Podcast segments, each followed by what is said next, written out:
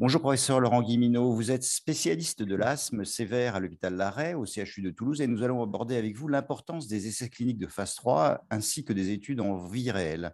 Donc pour vous, quel est l'intérêt des études de phase 3 sur le long terme? Et au bout de combien de temps est-ce qu'on peut dire qu'on a un recul euh, important vis-à-vis d'un traitement? Ça, c'est une question qui est, euh, primordiale en, pratique clinique parce que c'est vrai que les études de phase 3 Princeps sont faites sur un an. Et c'est vrai que se donner une idée sur un an de euh, à la fois de l'efficacité d'un traitement et de, euh, la tolérance du traitement, c'est quand même assez court.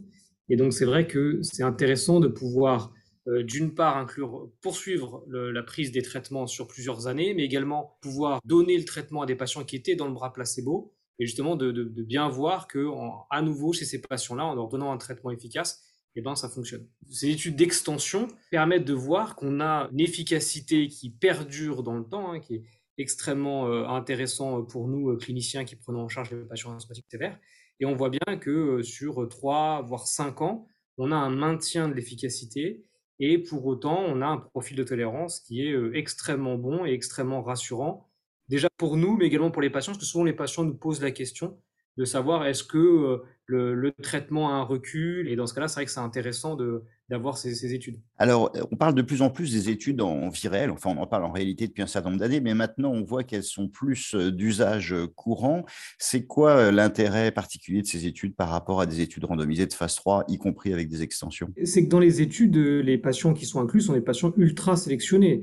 On sait par exemple qu'il y a un des critères qui est la, la réversibilité euh, qui est demandé euh, pour inclure les patients, que malheureusement en clinique, euh, on n'a pas. Hein. On estime que c'est peut-être 15 à 20% des patients qui ont une réversibilité en, pratique clinique. Donc la, vraie question, c'est de, savoir si on peut extrapoler ces données d'études randomisées sur notre pratique clinique. Et effectivement, les, études de, vraie vie ont cet avantage-là de, de, pouvoir voir l'effet des traitements chez les patients asthmatiques sévères qui finalement ne sont pas sélectionnés, en tout cas uniquement sélectionnés sur les biomarqueurs euh, qu'on a et qui démontre encore une fois qu'on a une efficacité, même chez les patients euh, non sélectionnés dans, des études, ben on arrive à avoir une efficacité si au moins on a le biomarqueur qui est nécessaire évidemment pour la prescription de ces biothérapies. Donc les études en virel, il y en a de toutes sortes. À votre avis, euh, c'est quoi pour un clinicien comme vous les prérequis, on va dire techniques ou statistiques, pour pouvoir interpréter ces études en dehors de les confronter bien sûr aux études randomisées?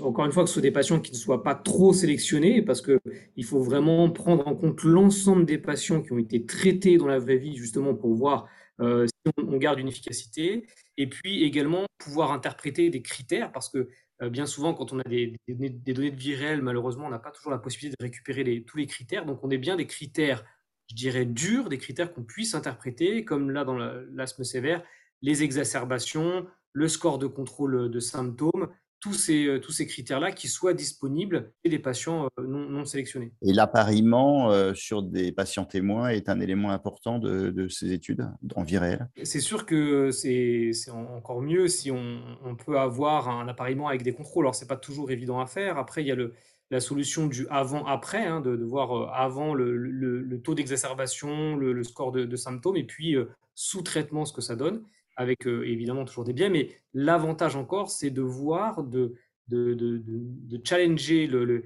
les, les, produits et les, médicaments dans euh, une population qui n'est pas sélectionnée. C'est quoi votre conclusion ou votre message pour vos confrères euh, sur ces études, la confrontation de ces études vie réelle et phase 3 Je pense que la conclusion, c'est qu'on on a maintenant la preuve que ce sont des médicaments efficaces, y compris chez des patients qui ne sont pas forcément ultra sélectionnés.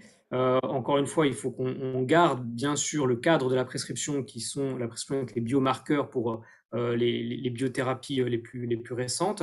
ce qui est intéressant aussi, c'est de voir qu'on a un recul. Il y a quelques années, quand on venait d'avoir à disposition ces médicaments-là, c'est vrai qu'on était un peu prudent en disant aux patients, bon, on n'a pas encore tout à fait un recul. Maintenant, je pense qu'on peut dire aux patients qu'on a un recul de 3 à 5 ans. On sait que ces médicaments sont bien tolérés, donc c'est un message euh, d'utiliser ces, médicaments dans la bonne indication, justement pour permettre aux patients de profiter de ces médicaments-là. Et puis, encore une fois, d'éviter le recours à la corticothérapie orale, dont on sait les effets secondaires et le côté délétère de ce, de ce traitement. Merci Laurent Guimino. Merci.